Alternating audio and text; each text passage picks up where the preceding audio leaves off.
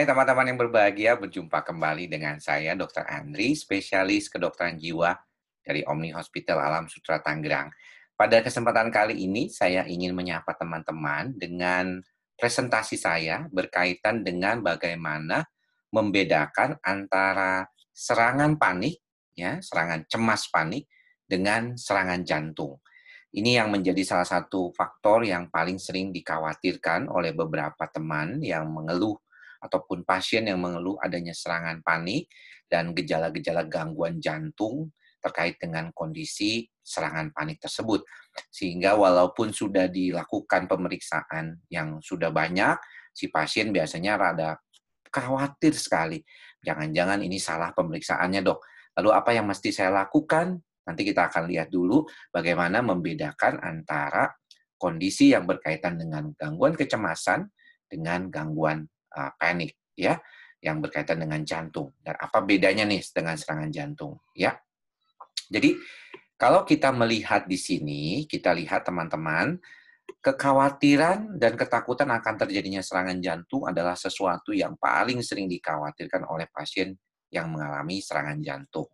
Lalu bagaimana kita membedakan apakah ini gangguan panik atau ini serangan jantung ya. Jadi kita lihat satu-satu ya. Ini memang dalam bahasa Inggris karena saya ingin dapatkan aslinya. Jadi teman-teman saya akan terjemahkan ke dalam bahasa Indonesia ya. Kalau panic attack, gejalanya itu tajam. Ya. Dan biasanya seperti kayak ada yang menusuk di tengah dada. Ya di sini rasanya nggak enak. Ya. Sedangkan kalau kita lihat gangguan serangan jantung itu biasanya tuh rasanya seperti diremes seret begitu ya. Dan rasanya neken di daerah dada, ya terutama di daerah kiri. Walaupun kita tidak terlalu bisa lokalisir. Jadi kalau panik itu biasanya langsung di dada tengah, set gitu. Makanya nggak heran tuh ada yang bilang ini dari lambung yang neken, tek gitu ya. Dan kalau untuk kasus panik, yang kedua adalah dia onsetnya ataupun kejadiannya tuh biasanya tiba-tiba dan ada yang terkait dengan suatu kondisi stres tertentu. Walaupun saya tahu beberapa teman sudah mengatakan juga, ataupun pasien sudah mengatakan juga, di dalam praktek saya selalu mengatakan, kadang-kadang saya nggak tahu juga dok, dari mana ya terjadinya serangan panik itu. Memang demikian, kadang-kadang di dalam tol, bikin jadi kecemasan yang tiba-tiba, rasanya nggak enak sekali.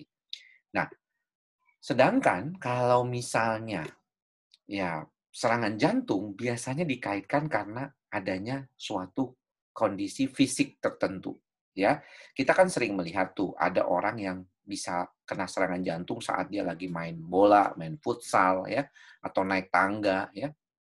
Sedangkan kalau panic attack memang banyak kan terkait dengan stres. Walaupun ya ada beberapa kalau kita lihat ya di beberapa film ya digambarkan memang orang yang mengalami serangan jantung itu karena kepikiran sesuatu yang berat begitu. Tetapi sebenarnya itu karena sangat kuat sekali. Karena pada dasarnya orang yang mengalami serangan jantung itu terjadi penyempitan ya dari pembuluh darahnya nyangkut ya kolesterolnya itu ataupun uh, clotting clotting pembuluh darahnya itu ataupun uh, apa ya kalau kita bilang tuh kotoran lah di dalam pembuluh darahnya itu terjadi suatu penyumbatan dan terjadilah serangan jantung. Nah, biasanya panic attack itu nyerinya itu agak sedikit menghilang ya. Jadi ketika kena serangan panik terjadi sesek ataupun terjadi tusukan tadi seperti di tengah itu, lama-lama dia berkurang berjalannya waktu.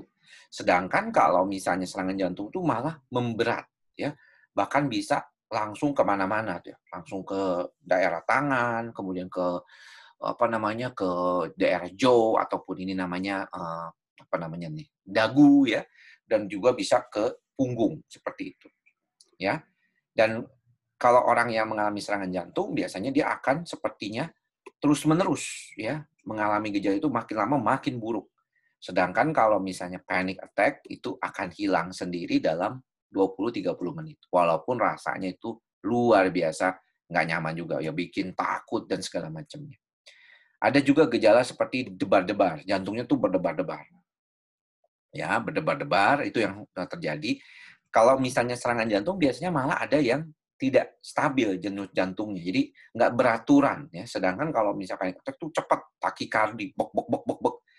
Nah, shortness of breath memang lebih sering dua-duanya terjadi ya, seperti rasanya tuh nggak bisa napas ya, ataupun rasa tercekik. Nah, ini yang juga sering kali terjadi pada orang-orang yang mengalami gangguan uh, jantung dan juga serangan panik sehingga agak sulit membedakannya kalau untuk napas ya.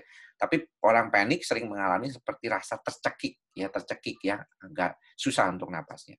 Dan biasanya juga dua-duanya keringat yang dingin yaitu juga sering kali terjadi. Jadi persamaannya ini yang sering terjadi adalah shortness of breath ataupun napasnya tuh uh, tidak nyaman ya ataupun rasanya pendek, kemudian juga keringat dingin ya keluar biasanya dan ada shake ya shakiness ataupun gemeteran. Nah, sedangkan pada orang serangan jantung tidak ada. Dan ada kalau orang serangan jantung itu biasa terjadi mual ya, mual dan muntah sampai muntah. Walaupun pada panic attack juga ada kadang-kadang ya rasa seperti mau naik bloating ya ataupun juga sering kali kayak mau muntah gitu. Nah, ini yang juga sering kali membuat orang jadi takut, jangan-jangan saya kena serangan jantung nih, bukan serangan panik ya dan ada rasa kesemutan kalau pada panic attack ya di daerah uh, tangan ya kalau di panic attack. Kalau di heart attack tidak ada. Kalau kita lihat heart attack itu tidak ada.